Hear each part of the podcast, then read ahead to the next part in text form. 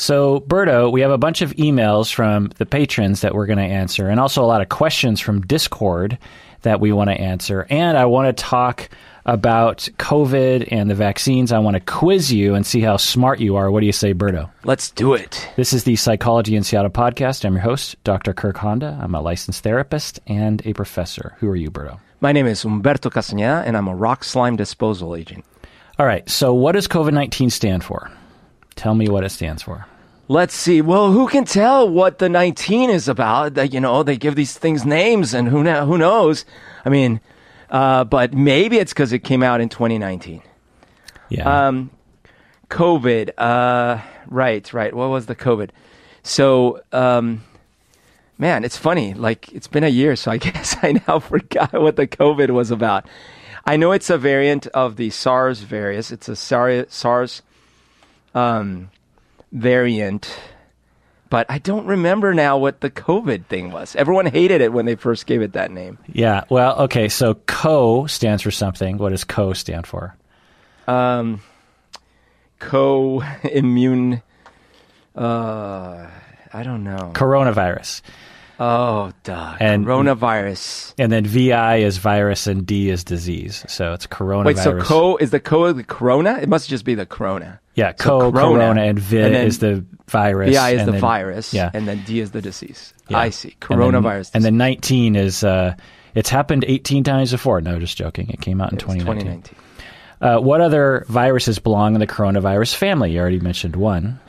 SARS and, uh, oh man, what was MERS? Yeah. Yeah. There are currently vaccines for SARS and MERS. Yeah. Oh, no. No. The, it's just that the uh, those were, um, they died down because they were contained and they didn't have the, they weren't as spreadable as COVID. True. Uh, how many vaccine candidates for COVID nineteen have been proposed? Um, so let's see. Give me I a ballpark. Give me a ballpark. Moderna, uh, Pfizer, Johnson and Johnson. There's a Chinese. I'm going to go... ten. one hundred twenty plus. Oh, jeez. Uh, currently, which group has had more severe effects from COVID nineteen, men or women? Oh, interesting. Mm. I'm going to go with men. True. True or false? COVID nineteen has currently been detected on all seven continents. What do you mean true or false? What does that mean? Tougher bluff. Sorry. Oh, okay, okay. Got it, got it, got it. Sorry, I just didn't know these terminologies. It's been detected on what? All, All seven, seven continents. continents. Huh, that's a great question.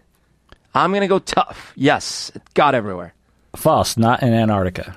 Oh, good, good, good, good. Uh, and by the way, these are all just facts I pulled from the internet, so I, I can't really confirm or sure. deny them.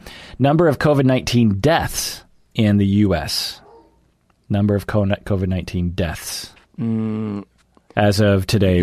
which is early April. five hundred fifty thousand. Oh, my God. Very close. five hundred fifty-two. Oh, geez. And by okay. the time this comes out, it'd be more like five hundred sixty or something.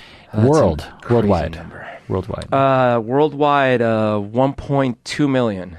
Uh, almost double that. Almost three million. Okay. Uh, and probably a lot more than that when we actually...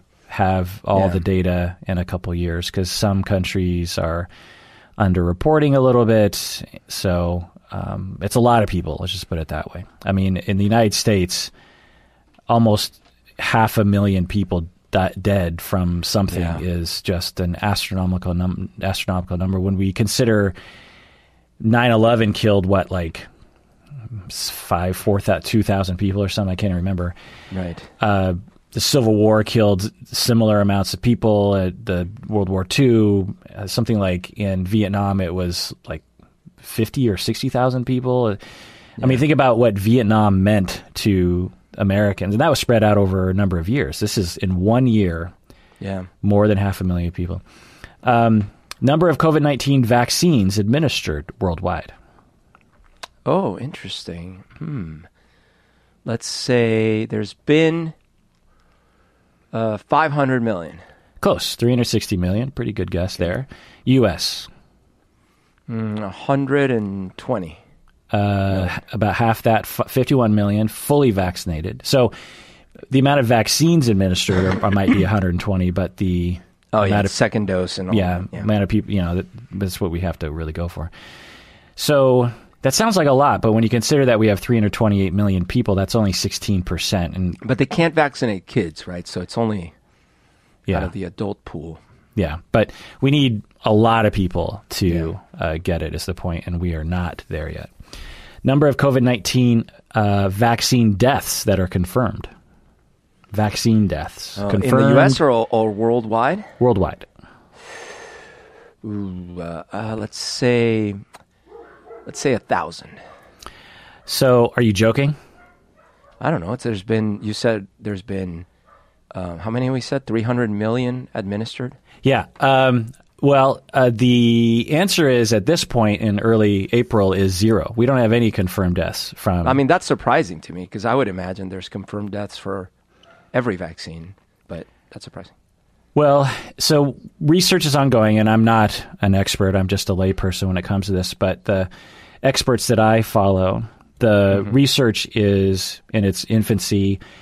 And the reason why I point this out is because a lot of people are talking about how, oh, you know, the vaccine killed this one person and this sort of thing. And, you know, it's possible that the vaccine was a factor and maybe even the only reason why someone died. But the more likely, especially when we consider the reporting that is happening, is that the chance of no one dying soon after getting the vaccine is extremely low. People die every day. Thousands yeah. and thousands of people die every day. Yeah. So uh, statistically, you're going to see thousands of people die f- the day after, or especially within the first couple of weeks of getting the vaccine. That's just going to happen. Right. And a number of deaths happen all the time without any discernible reason, uh, without any, uh, you know, without without people saying, well, you know, we knew that this person had this condition. Yeah. People die from mysterious reasons all the time. They have random heart attacks. They get really sick really fast all the time. Now, I'm not saying that the vaccine isn't a part of it. No one can say that, but no one can say that the vaccine is a part of it. And so I just want to point out, and the reason why I say this is because everyone needs to get their freaking vaccine. Um, so let me lay out some statistics. Again, worldwide, almost three million dead. In the United States, half a million dead versus like... Let's say a thousand is, you're right. Like worldwide, a thousand people, once we actually sift through all the data, a thousand people have died thus far from the vaccine. Okay. So what percentage are you more likely to die from COVID than you are from the vaccine at this point?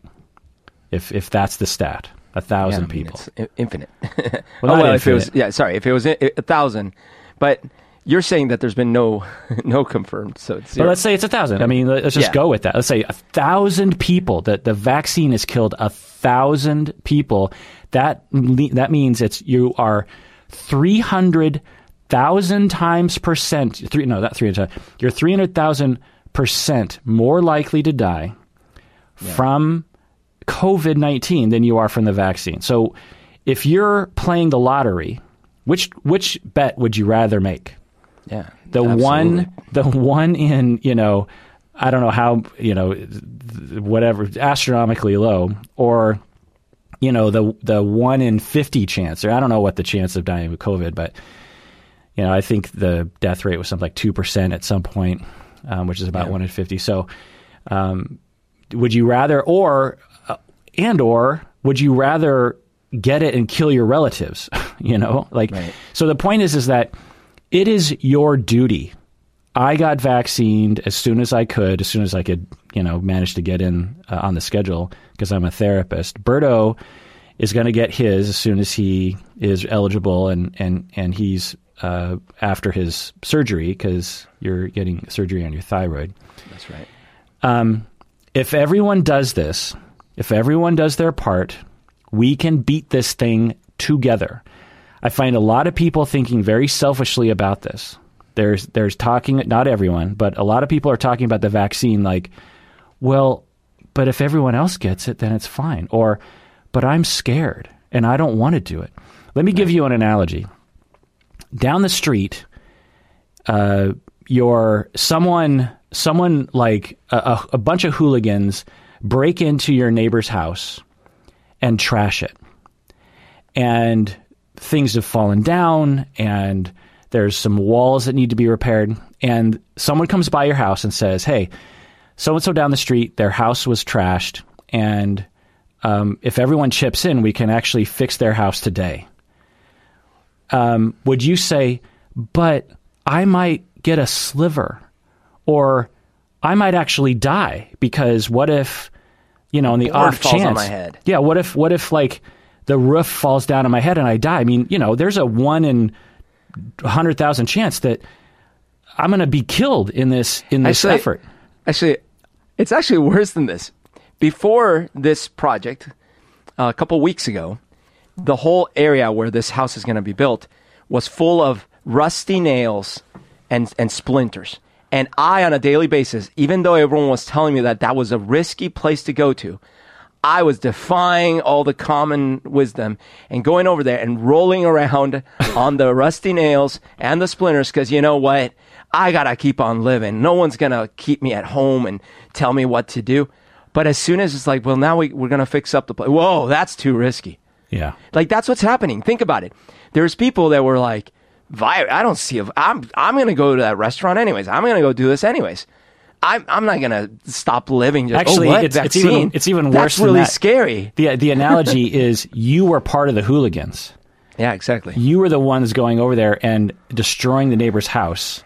And now all you got to do is participate in a, a group action that will probably take you literally fifteen minutes uh, and minimal work. You'll probably be a part of a of a chain line where you're like, right. you know, loading stuff into the house. And and that's it. That's all you got to do. And if everyone does it, it'll take an hour and the entire house will be fine.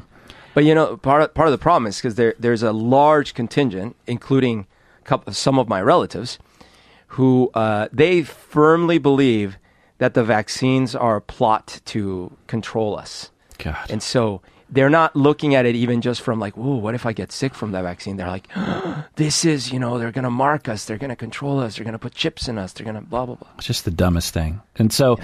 Yeah. Uh, sad. It's just, yeah. I mean, and this is dire. If we, so we're at fifty, we're at sixteen percent in the United States, which is which is actually way ahead of the curve in terms of the rest of the world. If we don't get to herd immunity, we are going to be in routine lockdown for the rest of society, for the rest of our lives. Yeah. Coronavirus will mutate and it will continue to kill and it will it'll do terrible, terrible things in all likelihood. Or you can suck it up and be science-based and listen to the experts and stop following the dumbest websites on the planet and think for half a second and do your duty. Do your moral and patriotic and citizen duty of getting your gosh darn vaccine. Now, if you can't get it for some reason, fine. Of course, there are a lot of people who can't get it. A lot of people, there's just no way. But if you can... then I am personally yelling at you right now. And I, and if you're upset by that, I, you know what? If there's one hill that I'm willing to get a lot of hate mail over, it's this. Like, of all the things I've ever talked about, half a million people dead in my country. Half a million. Oh. And w- now we have a chance to do something about it. And you should be, you should, you should be walking in, getting your vaccine and feeling like, You're you're making history. Fifty years from now, there's gonna there's gonna be books written about what's happening right now, and they're gonna say there were the smart people and there were the idiots. There were the people who did their duty, and there were the people who contributed to the problem and literally participated in killing millions of people around the earth. There were people who listened to the scientists and listened to the experts and were part of Their, the patriotic effort and the humanistic effort of actually saving lives. And, and it's not just saving lives. It's it's making it so that I can go up to my mom and dad's house and hug my parents. It's yeah. so that I can start spending money in restaurants and giving people jobs again. It's so that I can actually see clients in person. This isn't just, you know, it, it isn't just lives, which is a big deal. But this is about everyone getting their lives back, people getting jobs back. people having their uh, a chance to actually hang out with their family members, people a- able to go into the hospital rooms where their family members are dying and say goodbye to them. This is not just, you know, well, I don't know the vac. I, I saw this news report that said someone died. Yeah, people die all the time, especially from COVID nineteen. Now is the time. Now is the call to arms. Now is your duty. Now is your time to stand tall. And if you are one of those people that have done it, stand tall, advertise, spread the word. If you spread the word and say, I got it, I didn't die, I'm fine. In fact, it's my patriotic, it is my citizen, it is my humanistic duty to do this. Feel good about it. Celebrate. Do you want to be on the side of history that is uh, held up? There will be monuments. There will undoubtedly be monuments across the world. This is one world effort. There will be monuments erected over the next ten years. Huge monuments with names of people that died in a particular town. Do you want to be one of those people that did what you could? Or do you want to be one of those people saying, eh, uh, you know, I'm afraid. Yeah. Look at the stats. Think about it. You are... According to Humberto's stat, one hundred thousand, you know, one thousand people dead, which is debatable. Three. Uh, I, by the way, I was just guessing, and that's not. I yeah. haven't heard anything. Yeah, they're they're at this point of the news cycle. According to the experts that I've talked to or you know listened to, there's no conf- confirmation. Now it's right. possible, but let's just say a thousand. You're three hundred thousand percentage more likely to die from COVID nineteen or kill someone from COVID nineteen than you are to than you are to die from the vaccine. I've had both vaccines. Both times I had the vaccine for about twenty-four hours, I felt a little under the weather. And if I didn't, if I wasn't paying attention, I probably wouldn't have known. I probably just would have thought I ate something wrong and moved on with my life. Now, some people are having bigger reactions. Most people are having very little reactions. So it's important. It, whatever sort of, uh, you know, thing, whatever sort of courage you got to drum up, this is your chance to participate in the movement that will literally save people's lives and get us back into our regular lives.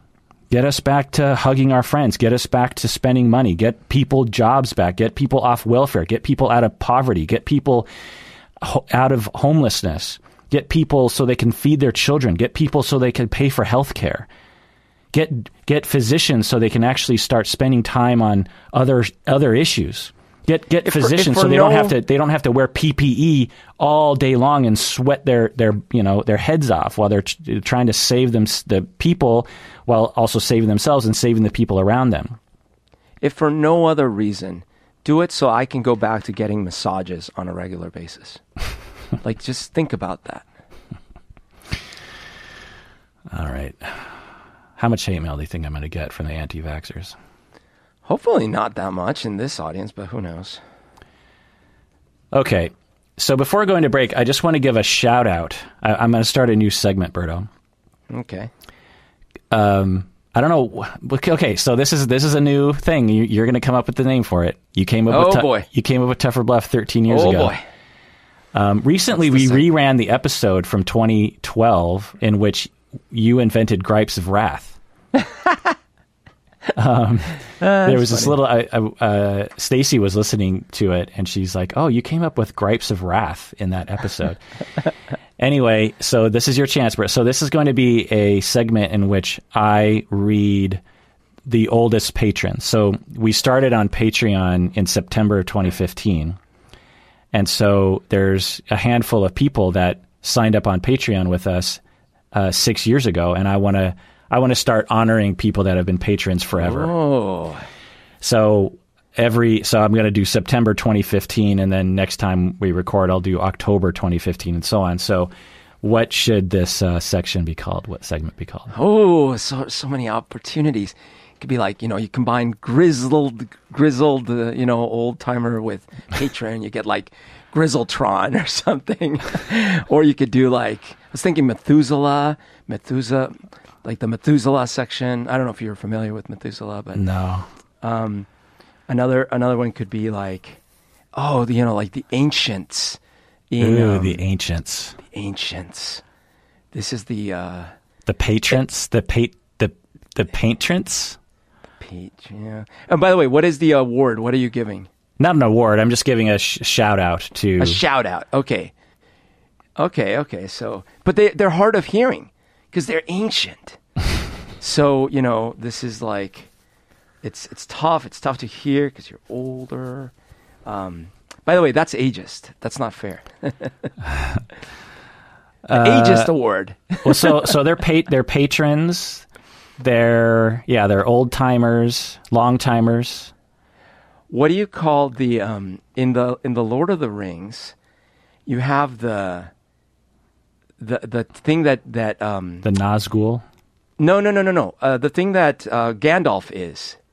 He is uh, Maiar? Oh, Ma- Maiar? Maiar. Maiar. I think Maiar or something. They're very old. The elf are very old. Oh, and where do they go? They go off to the... Well, in the end, they go off they to... They sail off. To the western... Undying Lands, I think. The Undying Lands. Isn't there an island like Valor? Or... Well, there's Numenor that that Numenor. Fell, that that that sunk into the sea. I think you're going way off base. Just think of a phrase that has to do with longtime patrons that are, you know, it's a shout out to longtime patrons. Okay. There's original gangsters, original patrons, the O Ps. Oh, oh, O Ps. The O P shout out. O Ps. I like that. O Ps, yeah. The original okay. patrons. The o- original patrons, okay. O P P, yeah, you know me. The O, yeah, it'll always have that joke in it for you, Berto. The old patrons, okay. What, what's, a, what's a word that starts with P that means award? Like, um, uh, I don't know. Oh, the O P Ps? Uh, yeah. The old patron presentation? I don't know. I just like. I think I think O P is a good base. Yeah, the o, the O Ps, the O Ps will do the that. The O Ps. Um, okay, so September twenty fifteen, we have Anita, whom you've met. She's actually come to one of our early uh, pod parties at my condo. Do you remember? Oh yeah, of uh, course. Yeah, it's a student of mine. And then our so she was she's our very first patron. That it, she's the, she's our oldest really? patron. Yeah, our wow. second oldest is. Famous patron Lyndon. Yay! From Ireland, and if you want to meet him, he is on the Facebook fan page. O P F P L. Our third oldest patron, full, full, our third O P is M, just the letter M as in Mary. Uh, unknown where that person is from, so it's a mystery wow. person. Then we got mystery. Sarah from Tucson. Wait, is it M? Is it maybe M from James Bond? Oh, it, it, of course. Who, what other M would we know? I mean, no one else is named M. Nope. So we have Sarah from Tucson. Mm. We have Kristen from Boston. Woo! We have Scott from New Orleans. And oh, we have, little Cajun. We have Michelle from Apollo, Pennsylvania. Apollo, that's a cool name for a city. So thank you, Anita, Linda, M, Lyndon, M, Sarah, Kristen, Scott, Michelle, for being our oldest O Ps. O P Ps, yeah, we know thee. All right, let's Woo! take a break, and when we get back, let's answer questions from Discord. What do you say, Berto? Let's do it. Hey, deserving listeners. As you know, I'm constantly recommending that people go to therapy. We all need therapy from time to time. One of the options available that is definitely worth checking out is better help dot com. So if you're looking for a therapist, I would give it a try by going to better help dot com slash Kirk. Make sure you use the slash Kirk because you get ten percent off your first month, and it helps us out. I get a lot of emails from you saying that you're looking for a therapist. As you watch these videos, I know many of you have been motivated to find your own therapist, but I know it can be really hard to find a good one to work with. Like I said, one of the options available to try is betterhelp.com slash Kirk. And you should know that this service is available to clients worldwide, which is amazing. I've been told that you can start communicating with your therapist in under twenty-four hours. You can message with your counselor anytime. Plus, you can schedule weekly video or phone sessions. And I've been told that it's often less expensive than in-person therapy. So go to betterhelp.com slash Kirk to get ten percent off your first month of therapy today.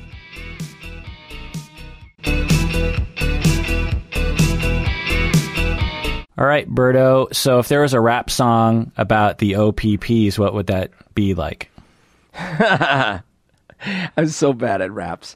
Um... A long time ago, in a galaxy far below, the O P Ps were signing up and they didn't know what was up. That's so bad. See, you, you found my weakness, man. I can improvise on anything. That, that wasn't rhymes. That bad. I mean, that was way better than what I could have came up with. Oh, my God. So, Berto, before we get into the Discord questions, I want to talk about our, our new favorite pastime, which is Valheim. It's a, it's a yeah. video game that came out not too long ago. If you're not familiar with it out there, it's sort of like Minecraft meets Skyrim. And also it has a little bit of uh, Fortnite in that you can build structures really fast. Build forts, yeah. And, and you're always like picking up, uh, you know, sort of things to build stuff with. But but the the appeal, what is the appeal of this game, Berto? Because when, when you first, I'd seen people playing it, you know, I watch YouTube videos of people yeah. playing video games, and I saw people playing it and I just thought like, well, that doesn't look very fun. And then you said you were playing it and really liking it, and I was just like, really? Because I know you and I have similar, at least slightly similar tastes yeah. in that you like a lot of strategy uh, games. Right. And so so I tried it out and instantly was hooked, and every day that's what I do at night. And honestly, like there was there's a there's about fifteen minutes, like I finally got all my crap together today before uh, calling you up to record today. Uh-huh. And I had like fifteen minutes, and I was really tempted to just hop on Valheim and like try to collect some something. collect some necktails or something. But um, anyway, why is this appealing, Berto? Well, first of all, I I like you. When when I first heard about it, I was like, yeah, I'm gonna skip it. Um, it just didn't hold an interest, mostly because I saw a couple of screenshots and. You know, th- this game was developed by five people over like three years, which is unbelievable, by the way. But they used a lot of default. I heard it's not even really done yet. It's not. It's in it's in early release beta, basically. Yeah, it's crazy. But they they used a lot of default texture packs and things, so uh, the the textures are not very high resolution. The default ones you can use. And anyways, so I saw the screenshots. I'm like, I don't know. I don't know what this is. It doesn't... But yeah, someone just like you, someone I know was like, hey, I tried this. This is really good. I started playing it. There's a couple things that for me were instantly addicting. One of them is it is very rewarding early on. You just jump into the game, you're collecting berries, you're like killing a couple things, and it's, you know, it's easy to start feeling rewarded because you're like, ooh, I just got something. Yeah. Then then you can easily start upgrading, getting a little bit of leather armor, then you can oh, you can upgrade your leather armor. And then you can build. And then the, that's the second part. You can build. And so instantly you're like, whoa, I'm going to build a little house for myself. And that's like Legos right there, like Minecraft. Uh, the third thing, though, is when we played co-op. That is so fun, even if we're just, like, you don't have to do much. Like, mostly we were just gathering resources and building a fort together. And it's essentially when your little friend would come over and you're like, hey, let's build a fort.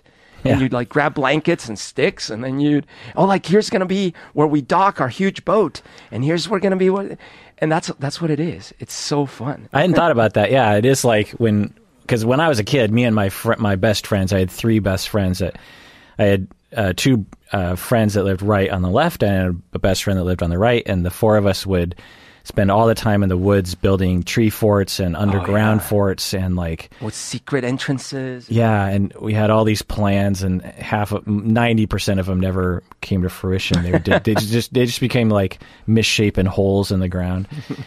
um, but yeah, it is kind of like that, and um, the the satisfaction. Like when I just sort of jump on for fifteen minutes, I'll mm. just. you know, sort of tour around my base, just like chopping a tree down, getting some berries, you know, getting some, hunting some game.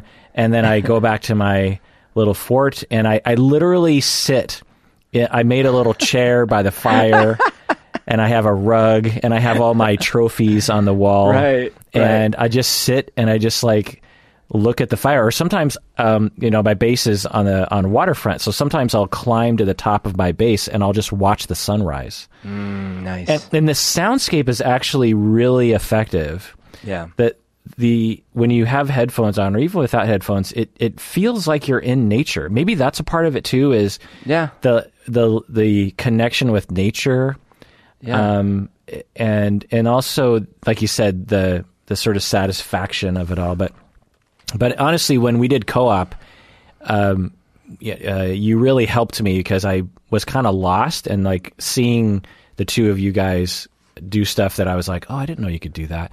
Right. You know, it sort of propelled me. But anyway, I just wanted to geek out about Valheim. Uh, with, well, I with just want to let you know that I tried going up against the next boss. The third boss. The third boss. Bone mass. I don't know. I don't know what I'm going to have to do, man. I, I ran away. I I couldn't even dent the thing. Like, I don't know. It has a lot of, it has a lot of hit points. I mean, I, I don't know if I was doing damage. I kept sending arrows, and it looked like a little teeny sliver was, you know. Oh yeah. I don't know. I can you can you can you run away from it at all? I did. I mean, I I had set up I had set it up so I could run away and go through a portal, and but man, I don't know what I'm going to do. It feels yeah. like I need to be much more upgraded. Well, I accidentally watched a video in which there's two ways to cheese that that boss, but of course you and I don't want to cheat. Anyway, Orla on uh, Discord asks, so there's a, by the way, you can join the Discord by clicking the link in the description, and you can go to the uh, short questions channel, I believe it is, and I love this channel because people will ask these little short questions, not, not the big ones, easy questions. So go there. Orla is a frequent contributor, contributor, and Orla says, what are your favorite ice cream scoops, Berto? Wow. Rum raisin has got to be one of the all-time favorites for me.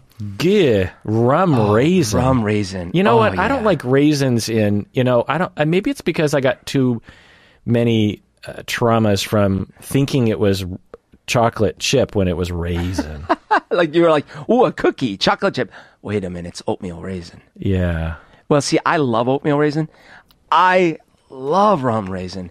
And my favorite rice dish, dish in the world is, you know, my grandma's coconut raisin rice. So anyways, I love rum raisin, especially if it's really rummy tasting. Oh, man. So that's one for sure. And then another one would have to be something that was really limey, like lime flavored, either just straight out lime or maybe a key lime or... Mm, that would be good. For me, it's always been pralines and cream from oh yeah, that's uh, good from too. Baskin Robbins. Oh, and yeah. uh, now, of course, you know, there's a lot of different ice creams I like, but as a kid, once I found that, I just never looked back. yeah. it, it has, I think that was my favorite B- Baskin Robbins one. yeah, it it's like a creamy vanilla, but then it has these pralines in it, these candied yeah. pralines, which are like a nut, and then it has a marbling of caramel. And then, of course, Cold Stone, I always mm. got the uh, peanut, I had chocolate ice cream with actual peanut butter mixed in and Reese's, I believe. Ugh, so good. Orla that also asks, awesome. How do you like your coffee and teas, Berto? Okay, so I, I, I can't do normal caffeine because it just amps me up too much. So I do decaf, which I know, sorry, but... Um, I do decaf, and I do oat milk. Uh, I love hazelnut. So a hazelnut oat milk decaf latte for me is really amazing. I really also love cappuccinos. I like my coffee and tea straight and hot, but not too hot. I, I've never understood why anyone would want sugar in, in coffee or tea. It's, it, it is utterly disgusting to me. I, I can understand why people would... What? I cannot understand, like, the sugary coffee to me is like, it's two things that just do oh not mix in, in my head.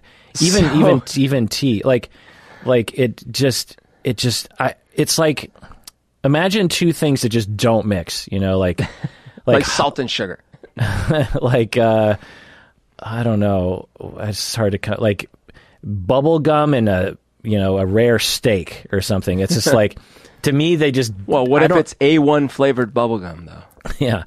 Um, and with cream, I can kind of... I, I've, I've occasionally dipped into a little bit of little bit of milk, a little bit of cream, but it's a similar kind of thing. I'm just like, it, if it... Now, now, if the coffee is terrible, then a little bit of cream will cover up the problem. But the sugar, huh. I do not understand. Just so, now, I mean, I, I grew up in Colombia with... As kids, they would give us coffee. But it was coffee with milk and sugar. And so it was, in, you know, for breakfast, I would have my little coffee with milk and as sugar. A, as a child? As a child, yeah. Oh, my goodness. Isn't that crazy? In my, in my house, they... we weren't allowed to have coffee. Until... Yeah, I don't think caffeine is that good for kids, but yeah. I'd have it. And then the thing is, I would pretend it was um, essentially caramel, arequipe, which is kind of... Well, by the time you put in all that sugar. junk, it, it practically is caramel. So, yeah, and so like I would pick it up with my spoon and I would pretend it was like thick, creamy caramel, and I was just, mmm, oh, so good. And I like it hot. I can't stand... There's a really specific temperature of coffee heat that I need it to be, but it can't be too hot. And the magic uh, uh, ingredient is as soon when I go to Starbucks, for example, or any place like that, it always comes out way too hot. And I have to literally wait fifteen minutes before it gets to the magic temperature. And so I always say, put in a couple ice cubes, and then I can, then it's like, usually, if they put in the right amount of ice cubes, it's like the perfect heat. My it needs, dad, it needs to be it needs to be like, you know, it needs to be well below, but very close to scalding your tongue. You know what I mean? But it, it can't. It it has to be almost there, but definitely not like on the borderline. Yeah. You know what I'm saying? So my my dad, I don't know if he still does, but my dad used to drink so hot, like so hot. Yeah, I don't understand people like that. that. I, and I couldn't understand like chemically. Yeah. What happens in his mouth. Like, yeah. I don't know if he's, he's a smoker. Maybe he's deadened his cells so much. I don't know. Cause I would try a sip and I was like in the, I was in the hospital for a week, you know, like my mouth didn't taste for years. uh, Nithra is another frequent, um, Discord contributor, says chocolate or fruity candy, Berto. Yeah. Okay. So I've evolved a bit. For most of my life, it would have been fruity candy. The citrusier, the better. Sour patch, this and that. Oh, man, just give it to me. In my older age, in my retirement age, as I call it, I've come to appreciate chocolates a bit more. Huh. So now I'm sort of like divided. If if you just kind of give me a run-of-the-mill chocolate or a run-of-the-mill uh, fruity treat, I'll take the fruity treat. But if you have a really fancy chocolate, I'm going to go that way. For me, chocolate, one hundred percent. Um, I'm actually not... I, the older I get, the more I actually can't tolerate treats in general.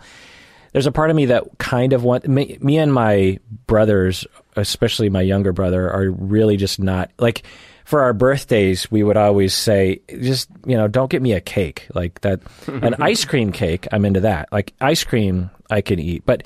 Now, even stuff like that, like, I'll feel ill afterwards. It just, it kind of ruins my my physiology. And so... Wait, I, which part? The just eating the ice cream? Anything that's sugary, pretty much. Oh, that's sugary, okay. Um, but I, but I, you know, we're having a party in my, at my university, and they were like, you know, what kind of treat do you want, Kirk? You know, and, and I was like... Uh, actually, I don't like treats. And then I thought, but, you know, and I felt bad because I know that they wanted to do something. I was like, well, I do like a good apple fritter. Ooh. Do you know apple fritters? Oh, yeah. I love apple fritters. Yeah, yeah. But even then, it's just like the amount of sugar uh, that, that is caked in there is... Uh, I, I'm with you, man. Doesn't agree with me. I, I'm with you. It's... So I keep having this fantasy that I can eat a donut, you know? And when I... Every now and then I get this craving. I'm like, ooh, I want a donut. Yeah, yeah. But... It's just like so many things in life, like the idea sounds amazing. Then when I actually get that donut in front of me and I start biting into it, like imme- almost immediately I'm like, oh God, this was a terrible mistake. And if I finish the whole thing, oh yeah, there's there's hell to pay. Yeah, yeah, yeah.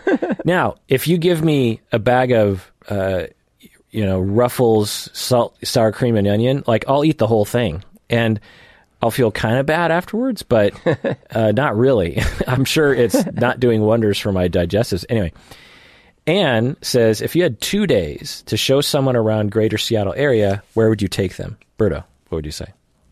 Two days. Well, you know, you got to... So are we assuming post-COVID? Yeah. Right? Yeah, yeah, yeah. Okay. Yeah, pre-COVID, uh, stay in your hotel. Look yeah. out the window. Yeah, true. Okay, so first off, you got to do a couple of uh, things that are a must-have if you if you go to Seattle. So you got to take him to the Space Needle. Uh, and then now... Do you go up to the top? Yeah, you abs- you got to take them to the top. Yeah. No question. Um, because it's weird. It's like, oh, where were you? We were in Seattle visiting my cousin Humberto or whatever. Really? That's amazing. I'm assuming you saw the Space Needle. Yeah, wow, what a cool thing. Yeah, isn't it awesome when you look around? And, well, we didn't go up. What? Oh, Humberto said it was a little pricey. What? It is expensive. Fire that cousin. It is expensive. And on some days, it's all booked up. You know, you have to get yeah, your tickets. Yeah, but in. you know. But totally, totally. Yeah, yeah, yeah. That was okay, my so, number one. That was my number one. And right. I also thought it was my number one because... At the top, you can get a lay of the land. You, you know, you can yeah. sort of see that's where that is, that's where that is. Right, right, right. So that's all true. Uh, second, um, there is a attraction now at, uh, right there um, down by, uh, what's it called, the pier. Um, it's the Wings Over Washington. Oh, my God. That's on my list, too. Yeah. Yeah, yeah. I mean, you wouldn't think, like, it's just this little thing. But it's like the one they have in California and stuff. You sit in this yeah. big theater... And uh, it, it like lifts you up. And it's totally surprising if you haven't done these things. Yeah, it's it like, makes, if you haven't been on one of these things, they have one in California Adventures in Disneyland mm-hmm. in, in L A. And it, it, what essentially is, is this giant like IMAX screen. And when you're sitting, it's like a ride where they, they pull you up into the air and it, it feels like you're literally flying. And it also will spray water and like and uh, aromas. So you're flying over the mountains, and so you get this little mist of like uh, a cloud as you're going through it. It it's and there's a little entertaining. Uh, uh, it's there's like a waiting room where there's these introduction movies, especially if you have kids. This is like a really oh yeah, good thing. Totally. It's it's very geared for families, but but the actual visuals are amazing. They take you through very several places that are amazing in Washington State and all these things. So anyway, so that's another one. Um, I also would say, uh, for, for me, like just even going to the water's great, but Pike Place is another thing you got to do. Yeah. Because it's got the original Starbucks and it has my comic book store that I like to go to. So, granted, it's a little selfish. I'll be like, I got to show you Pike Place because I have to go to the comic book store. Yeah, and by the way, it's Pike Place Market, not Pike's Market, not Pike's, Pike's Place, Marketplace. Not Pike Street. It is literally a market on a particular street called Pike Place. The street is called Pike Place, like Melrose Place. Yeah. Um, it, but it also has buskers and mm-hmm. all the fish. You played there. Yeah, I've, I've, I've busked there. Busked. And it just feels Seattle-y there. Mm-hmm. Um, and you can actually get like some flowers or some fruit or a, a calzone or something. It's, it's a vibrant place for sure. Yeah. Uh, what else is, do you have anything else on your list? Well, there's the restaurant that I would like to take special guests to, which is Assaggio. Uh, it's a f- favorite of mine in Seattle. It's an Italian f- cuisine, and uh, you know the owner is very gregarious, very cool dude. And how often do you um, go there? Well, not a lot recently, but you know I used to go at least once once a year for a special occasion. Yeah, like your birthday yeah. and that sort of thing. Yeah, yeah. Um, Yeah. Well, so here's my list is Space Needle. And I was sort of thinking by region. So you go to the Glass Museum. That's pretty cool there. And you go to, yeah. you could skip the Glass Museum. Honestly, it's not that big of a deal. But the Museum of, of the Mopop, Museum of Pop History or Museum of Pop? What is, I don't know the full name of that. It used That's to be the one the, that used to be the uh, E M P. Yeah. The Experience Music Project. But yeah. it is a pop culture museum. And it's pretty cool. And it has a lot of Seattle-ish things in there. I was also thinking about, at that point, that region going to the Five Point, uh, which the, the owner... Five Point restaurant? The restaurant, yeah. Because yeah. it's it's very Seattle in there. Oh, that's true. And very old school. And there's the statue of Chief Sealth there. I heard the owner of Five Point is a terrible person, but anyway. I also was thinking you got to go see the Amazon balls, you know, the giant the giant oh, scrotum yeah. that is the Amazon building. Um, just can you do can you go inside there and or do you have to get a appointment to tour? It's like a big I have no idea. I've never actually yeah. um, I've seen them, but I've never been in. Yeah. There's also like some Amazon because uh, the the main headquarters is downtown Seattle, correct? Isn't that? Uh, I think so. Yeah. Yeah.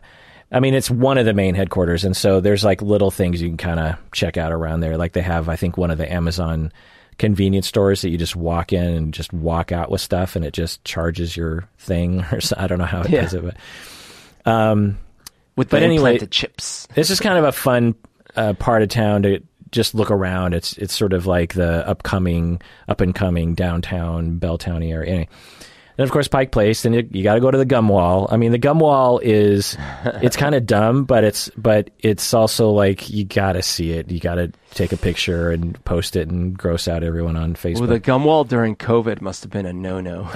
And then you got to go to Improv at the Post Alley. You know, I've taken you there mm-hmm. before, right? And oh, that, yeah. That, that was is, fun. Yeah. Uh, got to go to the waterfront, you know, uh, flying, you know, what was it? Flying over Washington or? Wings over Wings Washington. Over Washington. Go on the ferry, uh, go to the aquarium, then you go down to the uh, International District, Chinatown, you go to Wajimaya, maybe the Wing Luke Museum. You got to go to Maneki. That's my that's my restaurant go-to. That's go-to. Oldest yeah. restaurant, Seattle, Japanese. It's been there for one hundred fifty years. It's a part of town that used to be old Japan. Actually, Pioneer Square, I think, used to be old Japantown. Anyway. Then you got to go to Capitol Hill, Pike and Broadway. You go there at night because that's where all the happening clubs are. Cha-Cha, Unicorn, Chop Suey, mm. uh, you know, Neighbors, uh, right. uh, Our Place, um, all those places. A lot of stuff to do up there, especially if you're younger. Then you go to, maybe the next day, you wake up, you go to Bakery Nouveau in, in West Seattle. Beautiful Whoa. French bakery. Has the best, best, best, like, even their pizza is amazing. Really? Go to Alki, walk along Alki Beach. Uh, that night, maybe go to Crocodile, Rendezvous, and then late night, go to Beth's. The, the okay, restaurant. That's a full packed day, man. uh, Orla also says, ice cream scoop or whipped ice cream, Berto? Scoop oh, or so whipped? Whipped ice cream meaning the like soft serve? You know, I didn't know what this meant. I'm guessing that, that means soft serve. serve. Yeah, yeah, yeah. Different purposes for different moments in my life. Yeah. Look, uh, a soft serve dipped in that chocolate shell can be glorious, especially with a little bit of nuts on there. Oh, although sometimes I don't want the nuts. Sometimes I just want that nice little tender chocolate coating. And then sometimes just... you feel like a nut. Oh, exactly. Sometimes, sometimes you, you don't. don't. But the problem with that, or, you know, whatever, is uh, it's a pretty one-dimensional experience, maybe two-dimensional. Whereas when you get the cones with the with the little balls, you know, you can mix and match infinitely, and so that it's a three-dimensional experience, four-dimensional. So I would say when I'm feeling like nostalgic for my childhood, I want a soft serve with a little chocolate shell. And when I'm feeling adventurous, which is most of the time, I'm going to go and get a couple different flavors, things I've never tried before.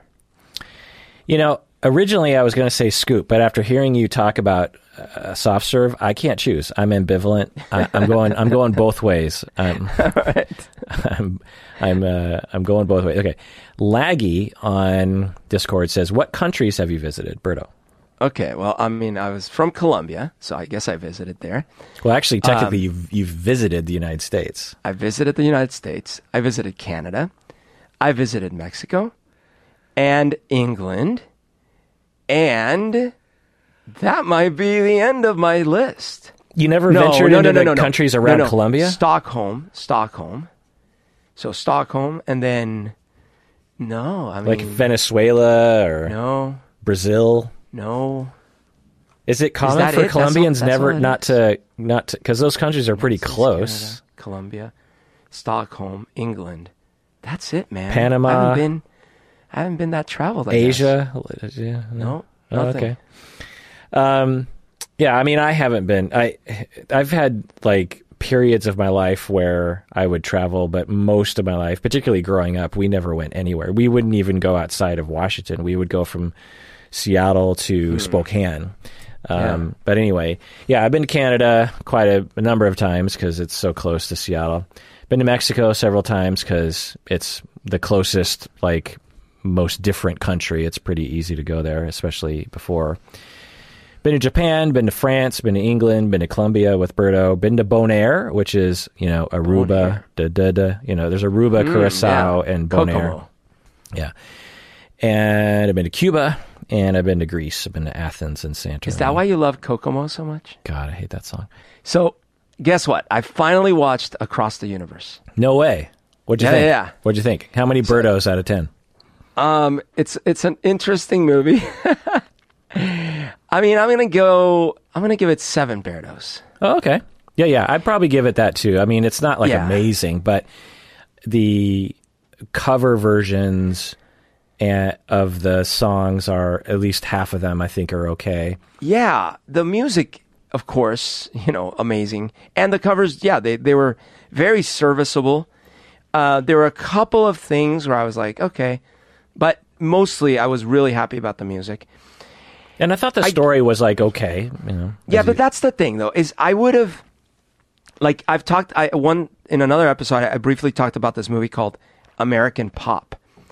And American Pop uses all these famous songs, but it's an, it's an animated movie.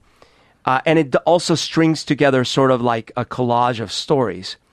But I actually felt that that was a little bit better strung together.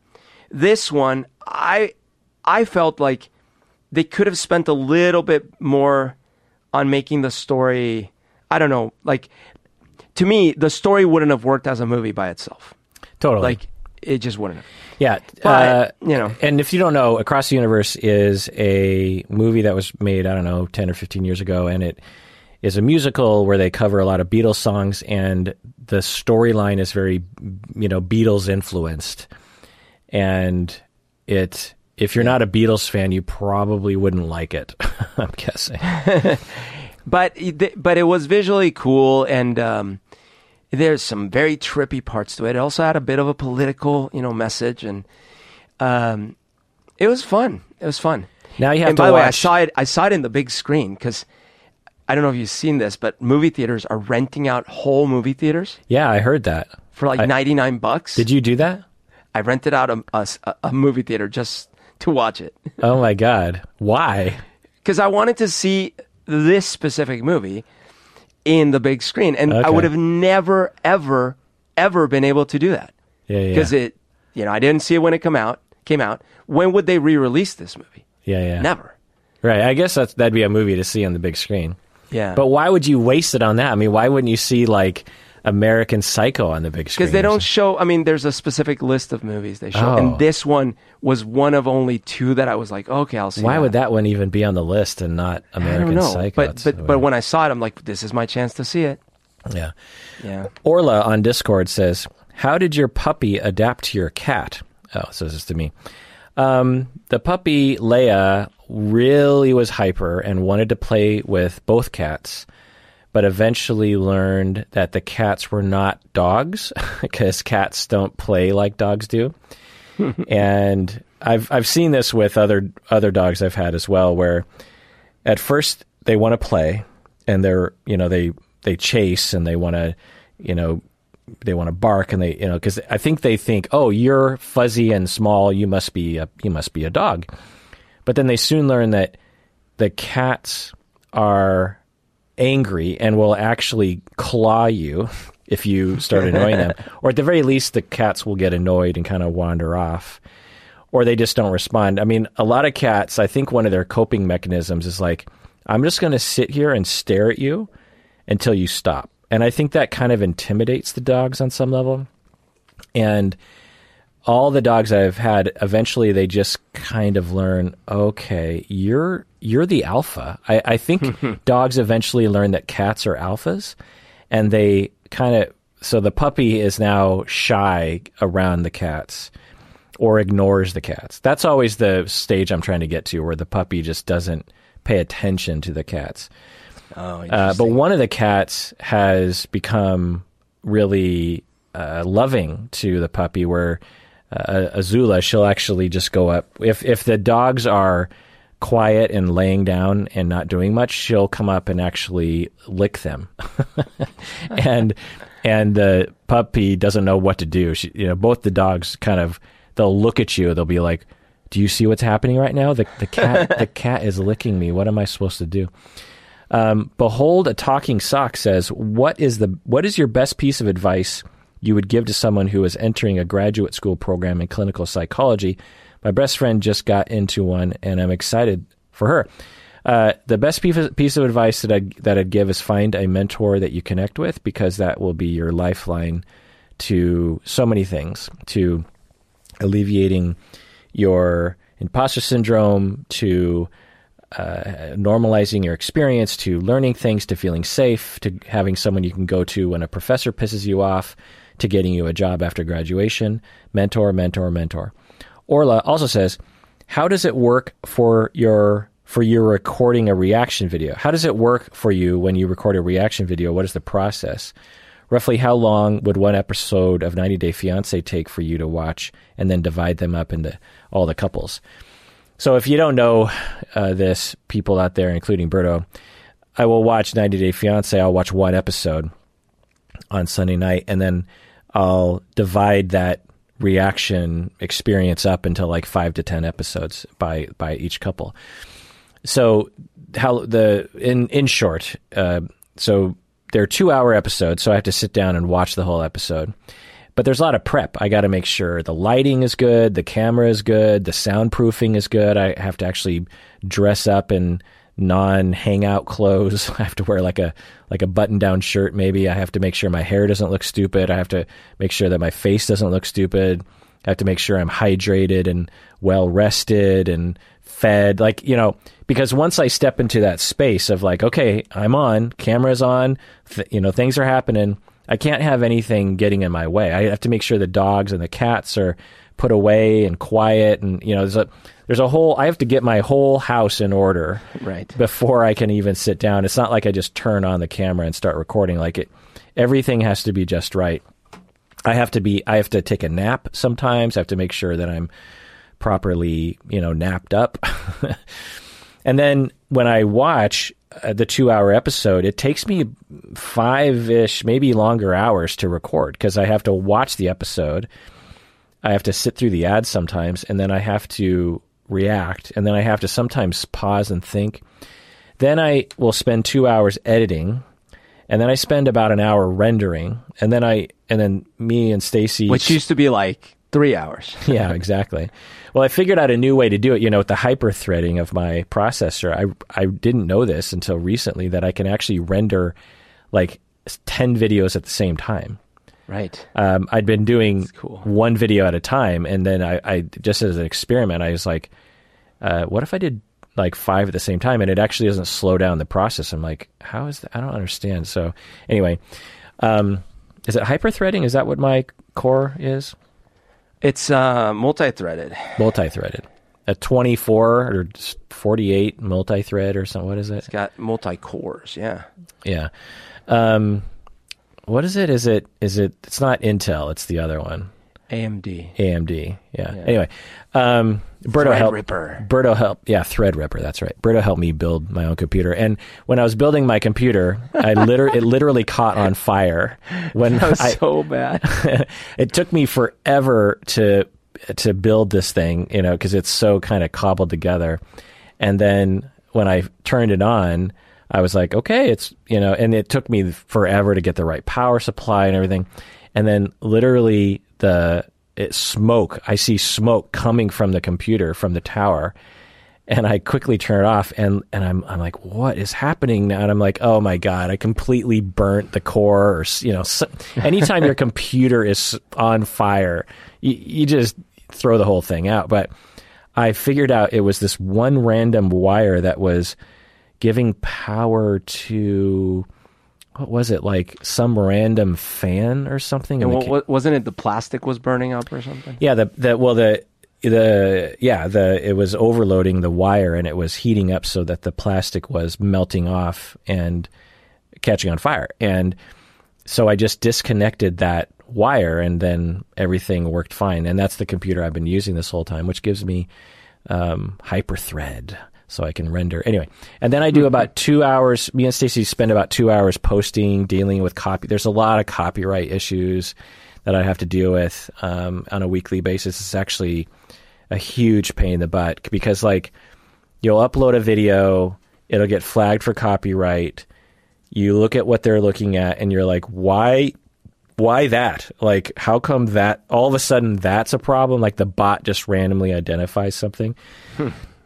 And then I have to either dispute it, which can take like a month. And by then, you know, I, the episode is long gone. So, you know, I've got to resolve it within a little bit of time. I might re-edit the video, take down the video, upload it, wait a few hours, see if a copyright strike happens. If it does, you know, it's just a huge thing. And then you got to schedule the video. You got to you got to title the video. You got to write the description. You got to place the ads.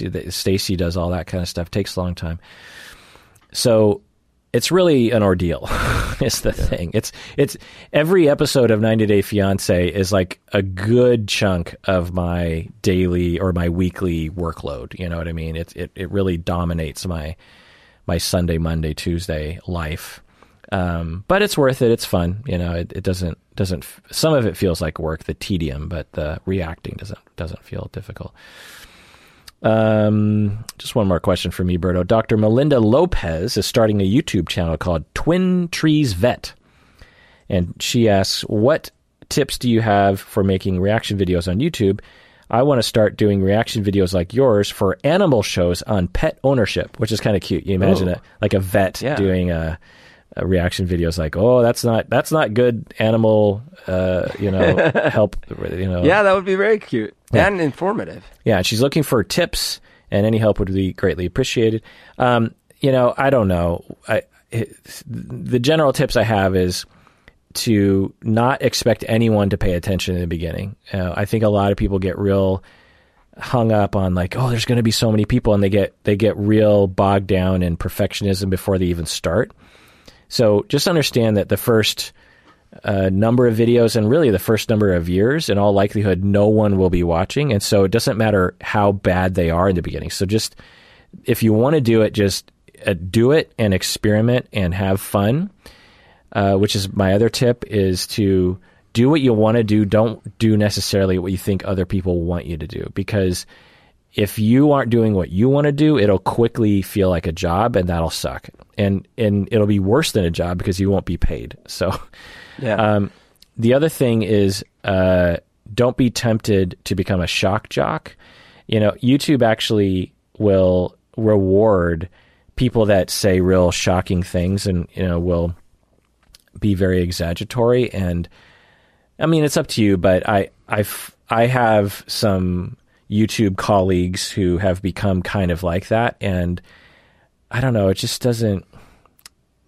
I mean, it's each to their own. Thing. Each to their own. Yeah, each to their own. But it's, it's it's not my thing. And also, of course, learn fair use laws. You might want to talk to a lawyer about that. I have. It's important to to remember that, like, you you started doing the reaction videos this uh, last year, but it's that was building upon some a foundation that took you many many years. Yeah. So it, it was you had sort of a, a starter starter starter audience that would even look that you posted a video, and then on that it grew, and then it grew really rapidly. But if you had started from zero, anyone starts from zero. It's yeah. Yeah. I mean, I, I, I've had the YouTube channel for twelve years.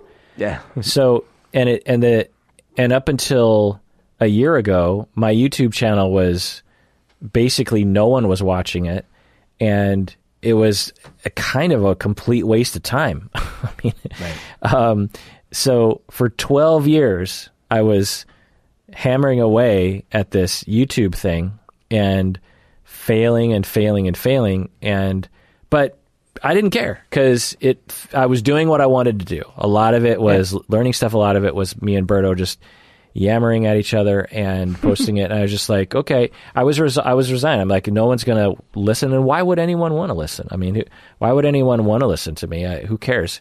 But I'm having fun, and you know that, that and that was the premise when I started out too. I was I, I had no aspiration of becoming what we have become, uh, which is our tiny little corner of the internet. Dingo and the ba ba ba ba ba baby. What is that? That was from Family Guy, where Stewie and and um, Brian create a radio show. You know those morning shows that have the, sh- speaking of shock jocks. Yeah. And they're like, ah, and everything's really loud, and they have all these special effects and all this stuff. A lot of farts, I'm guessing. Um, Alex L says, If you guys met when you were in high school, would your teen selves have been friends? Berto, what do you think? Uh, yeah, absolutely. First of all, um, more than half my friends in high school were Asian Americans. Or half Asian. And, or or half Asians, full Asians, all Asians. I had all, all walks of Asian life. Um, and I don't know why, like, I think part of it is I gravitated towards classes and things and, and groups and uh, what do you call those? Uh, uh, the activities, like clubs that had, um, you know, kids that were uh, a little bit studious, things like this. And uh, a lot of them had very strict parents. And so, uh, you know, and plus my school was, uh, or the area I lived in had a lot of Asian communities and stuff like that. So if I had grown up, if either you had been down there or I'd been up here, we'd likely have been in similar circles. Now, you also had your, your like football side, and I didn't really care or follow football, nor did I play football.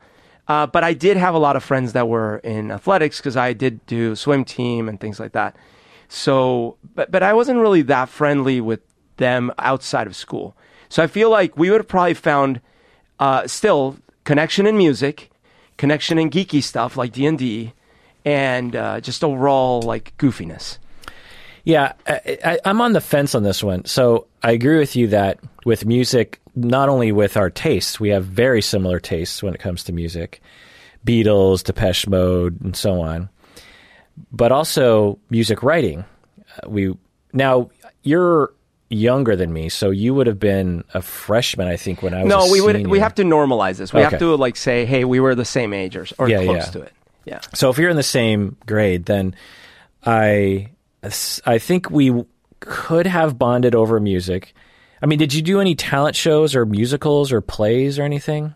Um, I did talent shows, musical talent shows. Okay, so we could yeah. we could definitely have met in a context like that. And and did you play the bass in high school? I um, was I already playing bass in high school? No, in high school I was playing keyboards and singing. Yeah, I think I would have really sought you out for that because there that's were... Why I, that's why I ended up in a band in the first place because they were like, you have a keyboard? I'm like, well, my brother has a keyboard. yeah, yeah. Because at, at the the talent show that I was in, uh, the uh, I was actually like completely roped into doing it. I, there was no way I was going to get up on stage and sing, but... Um, I was ro- completely pressured into doing it, and I was utter, utterly terrified. And I instantly was like, "Oh, I like music. I can write." You know, I'm, just, it would, it all happened so fast. It was like I was completely roped in. I so one week I'm a jock who hmm. you know is on the football team, and that's how everyone understands me. And I'm not in choir, and I'm not in. Um, Uh, theater or anything like that. And uh, my girlfriend in high school, she's like, you have to, she was like a huge theater music uh, singer. She, she was like a short Barbra Streisand, you know, just like okay. totally like that. And the way she talked and the way she held herself, she was extremely charismatic and everyone knew her and, you know, and she, it was her last talent. She was older too. She was two years older. So it was her senior year. And she's like, you've, you've got to sing with me. It's got to be a real cute thing with you and me. And so we sang Somewhere Out There, uh, you know, the cartoon, uh, mm, yeah. you know, Somewhere Five Out Goes There. West, is that? Yeah. Or American Tail or something. One of those. And, um, so we sang that and I, within like a week, I thought, geez, you know, and I always kind of wanted to be in a band, even though I was like, I wasn't really a musician. And, and so I, I picked out a bunch of people who were also performing in the talent show and I formed a band. And so I, I definitely would have approached you as a fellow songwriter and someone who, you know, really likes to do stuff. I definitely would have wanted to work with you. Well, and what would have happened, assuming, so we're making a lot of assumptions here. We're assuming Ty Verzoni would have been at the same school. So you absolutely would have known Ty because Ty was in every club, you know, class president, like the oh, most okay. active, basically Rushmore times ten. Like he was yeah. in everything, right? Yeah, that was me so too. So you knew I, everyone. I, I was in, I was in government. I was, you know, in theater. I was in, you know, eventually I was in choir. I was in football. I played, so, you know, played right. basketball. So you and Ty would have known each other. Yeah, okay. And, and so Ty, at the very least, Ty would have introduced us. Yeah, yeah. um, and also, you know, people of color, and you're pretty obnoxious. And so, I, yeah, I definitely would have. I mean, all, for all the reasons that I liked you when I met you uh, a number of years later. But on the other hand, I had a, you know, I had a really tight-knit group of friends that I had from from kindergarten or preschool. And we were in a very tight-knit group. And so, you know, if you had shown up to school, because uh, didn't you come to... You at know, fifteen, I, I just, yeah. You just entered I, I showed midway. Up at tenth grade. Yeah. It's possible that I would have integrated you, or, you know, if we would have become friends, but there's also a possibility that I just would have seen you as a, as like a, maybe a music collaborator, but not like a friend. I don't know. It's, it's hard to say. It is hard to say because, well, who knows? It's just that, like, I was definitely, um, I, sh- I, I did not, I shied away from scenes. Um, we've talked a bit about this. I never liked scenes. So, if you had been like, hey, dude, we've got this, you know, all my friends, we do these certain activities on a regular basis, I probably would have made a lot of excuses for why I wasn't going to show up, you know, and then you probably would have stopped inviting me. Um, what I used to do a lot is I would show up to parties because parties were easy. It was like a one-off thing. But I was really bad because I hated the idea. I was really bad at like becoming a part of a regular thing. And and I think that's what, what me and many of my friends that were kind of closer together had in common, because we were all like one-off people. Like, and then the only thing that did keep going was the music. That was the one thing. I was like, okay, well, we'll we'll keep the music going. But a lot of these people, like Dave and, you know, they they're all like not not the kind of people that would join very consistent groups that would do very consistent things. At least that was my experience. Man, so is, with you, that, we could have yeah. maybe been like friends with music, and then maybe later we're like, hey, let's do more. Yeah. Well, it's the complete opposite for me because, you know, me, I'm an organizer. And yeah. in high school, I literally organized a a clique. Uh, it was I was midway through high school, and I was just like, uh, for various reasons, I wanted to quickly... Uh, contrive a clique, and I had a bunch of friends, and I literally sat down and listed out like twenty-five different guys that I wanted in my tight-knit clip clique. That's and, a big tight-knit clip. But but but I narrowed it down to nine or eight, oh, okay. eight other guys, and and I literally had initiation ceremonies. In, oh, wow. And, and we we sort of cobbled it together as a group, but we and.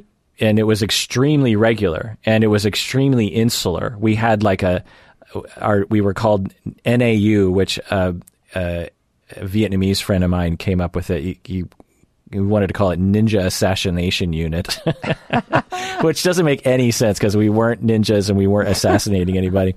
But we were a unit, I suppose, um, a unit of goofiness. And um, I formed this group as a way of like saying, I want a consistent in-group that I can depend on. And we hang, we hung out all the time. And wow. we hung out all weekend, all week, you know, during lunch, after school. I mean, you know, it was, everyone knew, you know, we were a thing yeah. and knew our name. And after we graduated, like younger people still kind of worshipped us, and they, they, they graffitied the school with N A U and stuff. Oh my gosh, that's it, it was like it was like Save Ferris kind of a thing. It was kind of that's weird. That's so funny. But anyway, yeah, you would you would not have liked that because that was very A, you very probably wouldn't obligatory. Have invited me. B, I wouldn't have made the cut. C, you would have. Try to talk to the others to like still let me in, and then I wouldn't have showed up, and you would have had a conversation with me about how you put your foot on the line and then I let you down. Here's the thing. I don't know why. I, I really can't can't say exactly why, but all my life, even to this day, I don't like putting myself in a situation where I have to be like part of this um, structure. Is it the obligation? Know? You don't want to let him down? You don't want to... Well, keep... and maybe there's two, there's more than one aspect, because uh, there is one part of it that I fear, uh, I fear crowd madness, and maybe that's because you know well, we I saw had, a lot we of had, crowd oh my, I madness. Can, I can't even tell you the stories that we've that had to do with our Lord of the Flies crowd. Ma- I mean, we we got into some serious trouble uh, the, right. the nine of us, and there was a lot of that. So and, you and you I, wouldn't have liked that at all, right? Because I grew up in a place and a time where I saw a lot of that, not only in my school, but more importantly in society. And I was like, yeah, I don't like crowds. I, I mean, I don't like what crowds end up convincing themselves that they should be doing. Um, and so I think, uh, this is my hypothesis, is that that made me very like, like want to pull away from anything that was a clique, anything like, oh, uh, you're into this kind of music. Okay, let's dress a certain way and let's go do this thing. No, no, no, no. So the only time that I, that I actually found what every, the closest thing to a clique was because of music, playing music together. That was it, playing music together. And love for Beatles, you know, sure. And that one I was okay with because I still dressed however the hell I wanted to dress. And we we had a cross-section of music we liked, but we also had other songs that we each liked. And so I didn't feel too confined, and that was fine. Everything else beyond that, there were groups of friend in, in, friends in high school. I had a foot in a lot of different groups of friends. But I, I definitely wasn't the, I wasn't a core member of most of them because yeah. they would have these very organized things they would do. And like they, oh, we're doing our camping trip this weekend. Oh, we're doing, I never did any of that shit. So yeah, I think that you and Why? I probably would Why? have had. You, like you'd get invited on a camping trip and you wouldn't go? Yeah, I did. Why? No. I mean, if Ty, so like if Ty invited me to go like on a hike, that's different. But it was one of those, these little, like, ooh, a bunch of us are planning on this spring break. Ah, stop Why? it. Why? That is, those are some of the funnest times we had in high school was, know. like, we actually would, this, we had this epic camping trip we went on, the nine of us. Yeah. We went to Chelan, and, it, you know, we're sixteen years old, and we have no idea how to camp. Like, one of us kind of has a tent, and we just drive out to Chelan. We don't know where we're going. We don't know where to, and we just, our parents are just like, well, uh, you know, like they'll figure it out. And we go off into the wilderness. And I mean, the adventures we had, it, it was uh, the, the noise complaints, the ranger comes by, right. uh, trying to afford, um, cause you know, we didn't have any money. So we'd go to the store and we'd buy like the cheapest canned food and like maybe like two hot dog buns or something. And, right. and everyone would be like, oh, can I have one of your hot dog? Like the whole thing, like there's just one uh, memory. Of course you had to be there, but um, we, uh, well, I'll just, it's, it's hot dog water where, oh God, because you know, you boil your hot dogs and then you're trying to, You you're trying to you know like you're trying to use the whole bison, you know, so it's like you're trying to it's like, well, there's still some juices in the hot oh. dog water. Anyway, oh, you know I so you know nice. It's interesting, Brito, have I ever talked about N A U on the podcast before? I don't think I ever have. I don't have. think so. And I'm surprised that it hasn't come up because it's a it's a pretty big part of my life, and it's pretty weird too. Like there's all these weird aspects, and you know, in my life, there have been brief moments where I contemplating, you know, like writing a screenplay or something. And I, mm-hmm. I'm sure it would be terrible because I'm not a good writer. But I, about seventy-five percent of the random screenplay I- ideas that I had was one night of N A U where I would actually, you know, I would actually piece together maybe a few different nights, but make it into one night. Because right. we would have these epic adventures. Uh, the and it wasn't always all nine of us. It was it was usually like a group, but we would just do because you know there was no cell phones, there was no internet. Um, right. You had Nintendo N E S, but you know it was it was only so much fun. You're young. You you everyone has a car. Uh, there's I don't know. We just had we just had so many different adventures, and it it's a big deal to me. And I guess I've been shy about sharing it on the podcast. Maybe it's too personal. I mean, you hadn't told me about it. Forget the podcast. Like, I haven't told you about it? Not really, no. No. Oh, well, you know guys from N A U. I do, but I didn't know about N A U and all these crazy stories. I mean... Yeah, you know you know Huber, and you know yeah. you know Glover. I knew that you had a, a clique of friends, but I, I didn't know that it was like a concerted clique that you had put together. Like, I didn't know any of that. Yeah, yeah. I sat down with a name, with a list of names of twenty-five yeah. guys, and the first four guys that like said, yes, I'm in, I like initiated them into the group, and then we we got two more guys and two That's more guys. Dude. Yeah, and um, and and once we were formed, it was like we we actually wouldn't allow us to have other friends. It was a fraternity. Yeah, it was, but I didn't know what that was. You know, I didn't right. know that's what I was forming. I, yeah. I just I just knew that I wanted a group of friends that I could depend on. And I knew that they wanted it too. I sort of yeah. knew that everyone wants this, and so let's let's make it formal. And it was a huge part of, of my life, you know, yeah, huge huge incredible. part of my my like um, security, you know, like a, a huge part of my trust in other friends of mine. You yeah. know, the the the the trust that we had in each other, the that we needed to have for each other, because we went through some. We a lot of the stuff we went through was completely self-imposed. You know, like we we would create problems for ourselves that we had to get through. You know what I mean? Yeah. And uh, yeah. You know, I wonder. So okay, so part of this for me is um, when I was in school in Colombia, I went to a private school, but I didn't myself have any money. Most of the people that went that went there came from money, so there were a lot of times where. Uh, You know, there were birthday parties or events, trips and things. And I could never do any of it because either I wasn't invited or I wouldn't have had the money to do it anyways.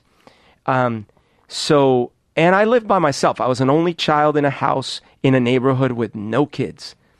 No kids anywhere nearby anyways. I had to like cross several very dangerous streets to go to where there might be kids that I might meet. And so never did. Um, and so the friends I ended up gravitating towards...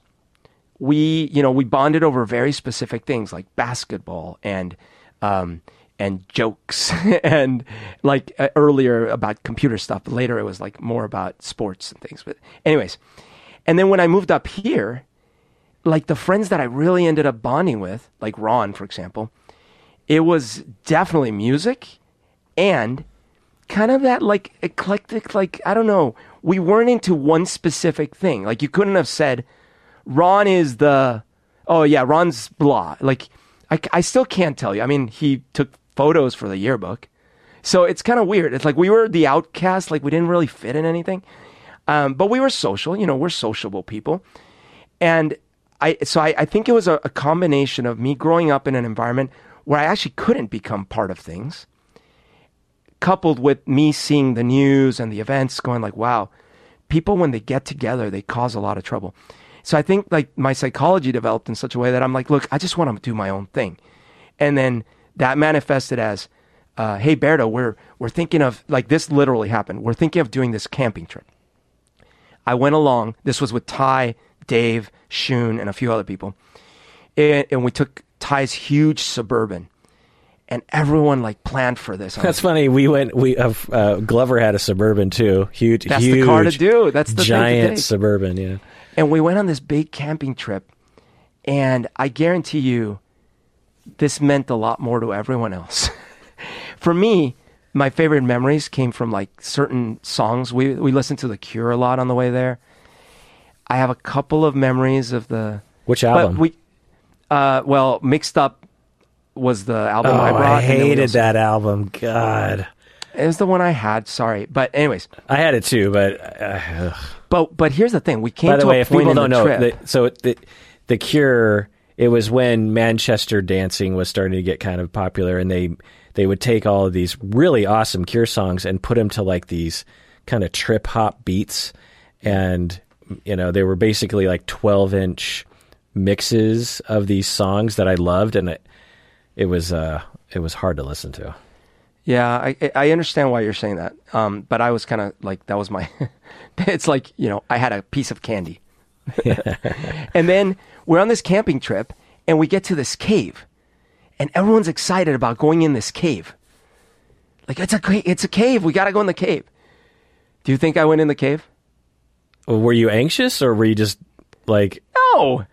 I, I mean, yes, I'm sure I was anxious because I'm like, I don't want to like die in a cave, but also... Well, okay, so I'm just going to take a guess and say that you had a bad attitude because if if you were in a band and you were like, hey, let's all write a song together, you'd be like, yeah, let's do it. Like, I think you were going into that activity like ha- one foot in it, one foot out. Um, well, any activity, like if it would have been bungee jumping, skydiving, driving really fast, anything that was risky, I would have been like, nah, I'm out. Going into a cave? Yeah. Yeah. What kind of a cave was it? Who knows? I didn't go in. But they came out like, oh my gosh, that was amazing stuff. So here's the thing. I enjoyed the fact that I was with friends. I enjoyed the music. I kind of liked the trip in general. So you don't you don't reminisce with Shun and Dave, Dave. Not about that trip. I reminisce about other things. But you don't you don't like remember that time we did the duh. Yes. Do, do they? So here's the things that I treasured. Remember that time I put a... in that C D of The Cure that sucked and made you all listen to it? That was awesome. Listen, the things I reminisce and really treasure when we made videos together. That was fun. Okay, you know, like we made these videos. Um, we went in the middle of the night to this place called Blood Red Moon. And it was a big pile of sand, huge. I mean, Wait, gigantic. Is that, is that near Tacoma? Yeah, it was by the water. And then you could, and you weren't, you were totally trespassing. We could run up to the top and then roll down or jump off and like probably break your neck in the process. So ask me if that's consistent with my cave fear. No, it's not, but whatever. It was so fun. Um, so what's the difference between that and the camping trip? I don't understand. I think there was a lot less planning. Oh, that's what it is. There was a lot less planning involved. Oh, my God. It was basically like, I like flying by the seat of my pants. Oh, my God. There were other other things, too. Because when you're like, hey, we're going to be gone for four days, I start doing the math in my head, and I'm like, wait. Wait, wait, wait. So I just so I just told you that I'm being I'm going to be fully inoculated soon, and I was like, hey, let's get together because we can finally, like, hang out. Because, I mean, just so everyone understands, like, me, me and Humberto... Even though it's probably okay for Humberto and I to get together at an outside restaurant, like it's the risk is probably pretty low. Humberto and I are so, so careful about the virus that we haven't been doing anything, even with the remote chance of of you know catching the virus and passing it along. And so I haven't seen Humberto face to face in a year. Yeah. And I and I was like, okay, I'm going to be fully inoculated. It's going to be ten days after I got my second vaccine, and I'm going to be doing all these different things. And I made a plan with you for you know next week for us to meet up and go to lunch. Am I roping you into something that you don't want to do? Are you going to like? No. Is this going to be a no. camping trip, or is this going to be old blood, no. blood red moon? Or this whatever? is this is somewhere in between. No, listen, listen. Honestly, there is something about the planning that's true, but but it, there are even other even if it's just like a schedule, like hey, let's meet up for lunch. Uh, even scheduling, it, it annoys me. I don't know why, man. It's weird, but. The other part. So when if I, was I just a kid, called you that morning and was like, "Hey, let's go to lunch," it would have been better for you. Yeah, absolutely. Why? Like, how improv, you, improv. But how do you Seat how do you plan pants. your goddamn life? I mean, like you, you gotta you just like float like a leaf, like Forrest Gump. This pod, this podcast would not exist if I didn't plan in advance. You understand? Like everything about everything about what's good in life has something to, or ninety-nine percent of what has to do with good in life has to do with like making a plan. No, there was another aspect when I was a kid, and maybe it's still true, but not as much. When you're like, hey, we're going to go be gone for four days, man. I was like, oh, that's cool. That's cool. Wait a minute. What days? Well, we'll leave Thursday. We'll be back Sunday night. I'm like, oh, uh, wait a minute. Here's all the things I'm going to miss. I'm going to miss M S T three K on Saturday night with Aaron. I'm going to miss um, The Simpsons with my brother. on Friday. Like, I, I would just make a list of the things that okay. I was already going to do. Yeah, yeah. Well, and I you, liked you would, my routines. Yeah, you'd rather do those things. That That's okay. That makes sense. It, someone's asking you to make a plan to do something that's going to degrade your life. Like, that's not a problem. Well, but most, well, I don't know if most people, a lot of people um, liked uh, the idea of going somewhere. You know, like we're going to go somewhere. And for me, oh, and, and okay, and this one might be because as a kid, I traveled so freaking much that I maybe got to the point where I was like, I don't want to go anywhere. That could be, that actually, that could be part of it, man. Now that I think about it, see, we're doing a little therapy here. I traveled so much as a little kid, and they were traumatic travelings, right? Because it was like, I'm going to go see my mom that I haven't seen for a year, or I'm moving back to Colombia, or I'm moving to New York with my dad, or or you, you see what I'm saying? Like, yeah. These weren't just like, and tr- and long trips. These were long, destabilizing trips. Maybe that traumatized me. Maybe I was like, no more. I just want to be in my house, have consistent routine. No, I don't want to go on your stupid camping trip. so if I so if I made a plan to just come over to your house that day, would that? I mean, I'm not saying we do that, but would that feel less annoying? Oh, this is what I loved about well, like when we played music. You would show up in my house because it was Wednesday or whatever. We're like, but we play. would make a plan, and it was well, it yeah, was for when, your sake Wednesday at seven or something. For your sake, we had a plan. And I loved it because I was sitting there doing whatever, and all of a sudden people knock on the door. I'm like, oh, we got to play. Um, and I didn't have to leave the comfort of my little cocoon. I didn't have to travel to go see my mom. Well, well that know? I get because well, that I get uh, because you know I we record the podcast normally at my house, right? And you would always come over to my house, and we would record. Bob comes over to my house. Everyone would come over to my house, and I liked that too because, um, you know, I always have parties at my house. Right. Um, you know, whether it's family or friends. And I've always liked that because uh, I don't, you know, I just like my house. You know, it's I'm a, I'm yeah. a homebody. Well, I mean, that's a common, you know, people eh. tend to like that. Yeah. Uh, so in, in summary, here's what I think. I think you and I would have had a kinship. We would have connected on music somehow. We would have run in parallel circles because there's some people I would have known that you would have known. There's a couple things we wouldn't have connected on. I wouldn't have been in your football football world at all. I would have. You would have I, asked I wasn't, me. If, I wasn't in my football world. I had friends on the football team for sure, like really okay. good friends, but we we never hung out after school. Okay, okay. And and then the second thing is, yeah, I guess the more structured you made your reality, the the more I would have been like an outsider, like a little satellite on that. So I could see it. I could see that every now and then you're. What is it called? The ninjas with attitude. You guys would throw a party, and and I would show up because you know, okay. I like you invited me, and then yeah. you're like Berto, and then after a few drinks, you would have been like, not that you would have been drinking at that age, but I'm just saying, pretend like you're drinking cider or something. Uh, you'd be like Berto, you really need to. We need to get you into the ninja society, and I would be like, totally, totally, dude. And then the next day, I didn't show up, and you're like, okay, n- never mind.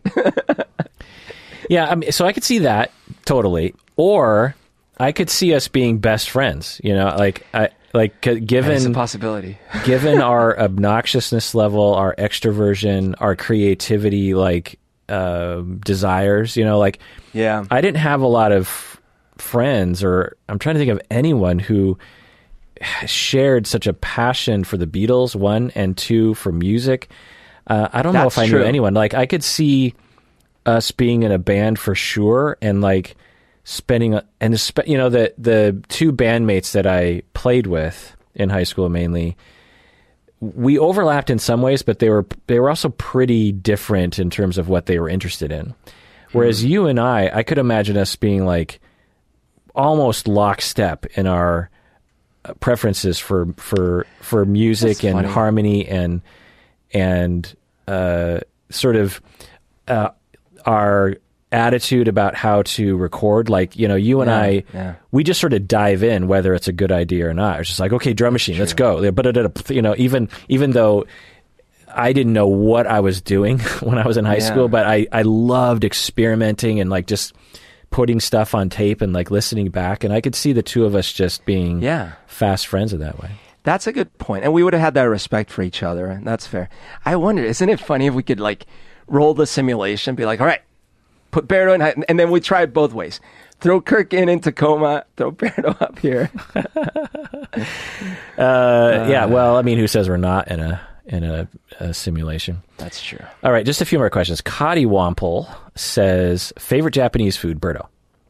Oh my gosh. Okay, well, specifically, I like uh, anything that's a spicy roll, like a, a hamachi, spicy hamachi roll, or a Uh, scallops with a little bit of, of spiciness to it. Uh, those are delicious. Rolls? I also really love... What? The the the um, scallop roll you're talking about? Yeah, like a little yeah. uh, okay. sushi roll with spicy uh, and scallop or hamachi in it. Oh, delicious. And then um, black, what is it? Black cod, like that little black cod with the rice. Yeah, you know, yeah. the yeah, yeah, the uh, Chilean. Oh no, is it Chilean sea? No, it's the Chilean sea bass. Is that okay. what I'm thinking of? It's like it's kind of sweet. It's miso glazed. And, yeah. Well, they, you know, yeah. they have all sorts of uh, grilled oh fish that they serve. Yeah, actually, I kind of can't go wrong with a nice little miso rubbed grilled fish and some some of that sushi rice. Oh my gosh, love it. Oh man, for me it's hard to answer, but the first thing that popped in my head was Ikura, which is salmon roe sashimi. Um, mm. I it's rich. I can't eat too much of it, but when I order sashimi, I want that or a or a good salmon sake mm. salmon uh, slab. I usually that's what I want first. I want yeah. I want that in my mouth first. As a kid, I loved tonkatsu, and of course, I love spam musubi, which isn't Japanese precisely. It's Japanese American. Um, Orla also says, "Is there a quiz for seeing what percentage secure attachment you are?" The answer is yes. There's several online quizzes, but you know they're probably only approximating. You really need to talk with a professional about assessing you. They could do the adult, adult attachment interview and other kinds of measures. Alex L. on Discord says, I just saw the P I S Instagram post, the Psychology in Seattle Instagram post. Doctor Kirk, was that a ponytail? Yes, that was a ponytail. I had a ponytail for many years. Uh, Peppy ten says, final question, uh, and this, this question is for you, Berto, because I figured you would know the answer to this. Uh, where do babies come from? Oh, yeah. I get asked this a lot. A lot of times it's at night, and I don't know why the question pops up more at night, but um, there's three main schools of thought. The more popular, I'd say, is the one about uh, the man and the woman, the women or the woman. Um, they have to, like, it's kind of a chemical reaction that happens between them when they are embraced in just the right way and stuff like that. I don't really buy that one. The the second one is, of course, that a specific kind of avian variety delivers uh, little tiny fetus-like babies uh, in, in packets, and that these grow with the proper nutrition and watering. I think that's a little too um, magical realism for me. The one I believe, and just I think is the way that it actually happens, is because the world is not actually, um, it's it's a hollow earth that we live in. Not it's it doesn't have the whole magma and all that crap. Uh, the the earth opens up, and out of the earth pop up these little seedlings, and the mommy puts the seedling in a little cup of water overnight. In the morning, if all goes well, it's like chia. You know, it gets a little puffy, it gets a little fluffy, and uh, as long as the mom remembers that it's not chia and doesn't drink it, uh, then takes it out, puts it out in the sun for a little bit, and it starts growing into a little baby. And that's how I grew up. I believe that's how it happens for most humans. Well, that is it for that episode of Scientifically Based Psychology in Seattle episode. Everyone out there, please take care of yourself and water your chia because you deserve it.